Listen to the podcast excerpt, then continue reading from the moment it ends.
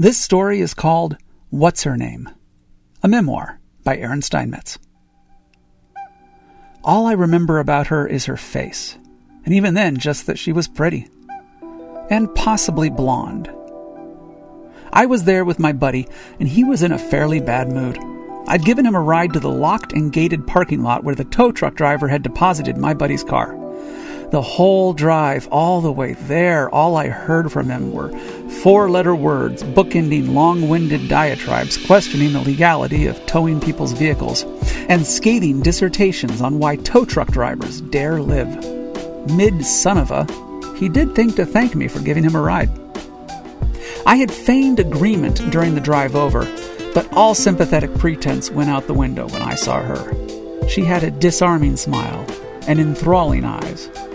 Since my buddy wasn't in any mood to flirt with her, as he signed the release of the whatever form that gave him back his car, I made sure to crack a few jokes on his behalf.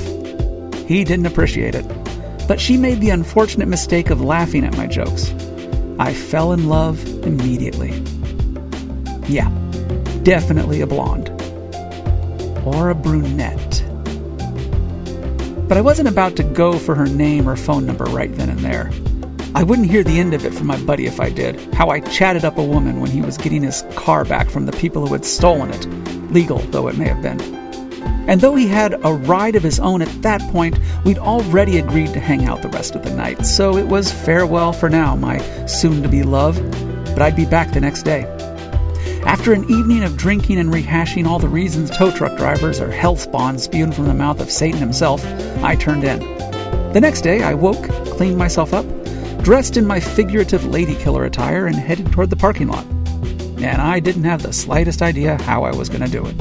I mean, you can't just walk up to a woman, please. I mean, what am I going to do?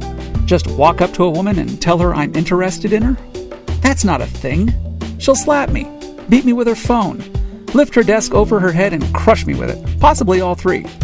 No, it's not physically possible for a man to simply tell a woman he's interested in that he's interested in her. I think it's actually a crime in some countries. As I drove away from my home toward the main road, I decided I need a plan, and it would involve my cell phone. She'd certainly remember me from the day before. She had to. I have a pretty face. I'd tell her I lost my cell phone, and this was the last place I remember having it. Simple plan. Happens to people all the time. And if this plan worked, I'd stand at the altar and watch her walk down the aisle with her father on her arm. If it didn't, she'd turn green, grow three times as large, and throw me through a wall. Both were equally likely possibilities.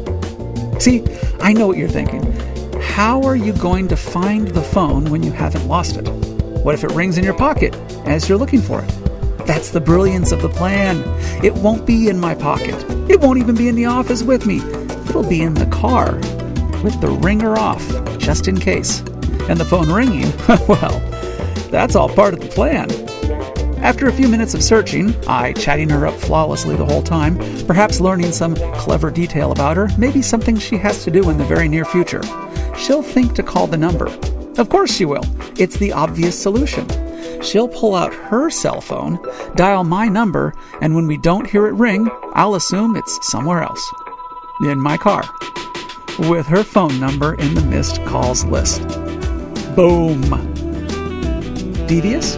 Maybe, but I'm not exactly a telemarketer here. I'd wait an appropriate length of time, call her back, and tell her I found it.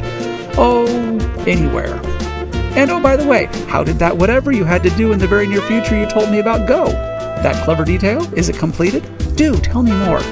And I'm in. First date set. Aaron scores a point. By the time I reached the freeway, I was deciding between Mexico and Hawaii for our honeymoon. By the time I reached the exit to leave the freeway, I was wondering where she'd bury my body. You know, after she finds out I tricked her into that first date. I'd be in pieces, perhaps a half a dozen bits of me strategically buried all over town. What was I thinking? All these stupid games, this manipulative stratagem. Why couldn't I just walk in and tell her she caught my eye and I'd like to have lunch with her? Who set the rules? I'm a reasonably attractive guy with malleable hair and a stellar, commercially viable voice. Forget the cell phone nonsense. Forget the strategy. Set aside the games, employees, and toying with expectations. I'd walk in, tell her what's on my mind, and let the chips fall where they may. And she'd begin crying, wishing for years some chubby middle aged blonde guy would just cut through the noise and be honest for once. Or she'd show me a ring on her finger, clenched into a fist pressed firmly into my nose. Long as we landed somewhere in between, I'd be happy. And maybe she'd go for me, maybe not. Can't really do much else when you think about it. During this memoir, I've given several possibilities, scenarios, and conclusions to this would be love story. Sometimes the chubby guy gets the marketable young woman with curiously large eyes.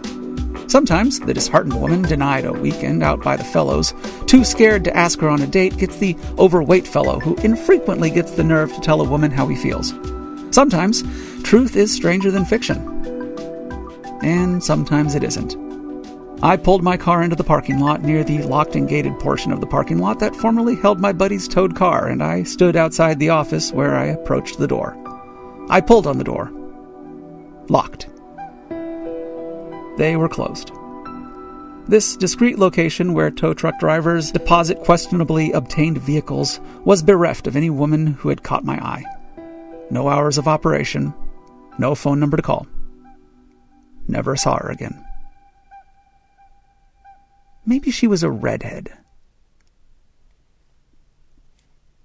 This episode was written and performed by Aaron Steinmetz with music mixed by Aaron Steinmetz. For more information on Aaron Steinmetz and all it can do for you, head over to aaronsteinmetz.com. For more information on Start Somewhere, head over to startsomewhere.net. Thank you for listening to this episode of Start Somewhere. Expect the next episode at your own risk.